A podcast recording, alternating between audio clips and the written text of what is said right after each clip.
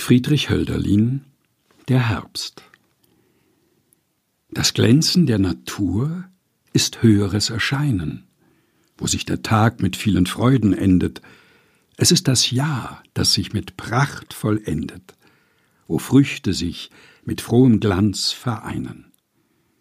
Das Erdenrund ist so geschmückt, und selten lärmet der Schall durchs offene Feld, die Sonne wärmet den Tag des Herbstes mild, die Felder stehen als eine Aussicht weit, die Lüfte wehen, die Zweig und Äste durch mit frohem Rauschen, wenn schon mit Leere sich die Felder dann vertauschen, der ganze Sinn des hellen Bildes lebet, als wie ein Bild, das goldne Pracht umschwebet. Friedrich Hölderlin Der Herbst. Gelesen von Helge Heinold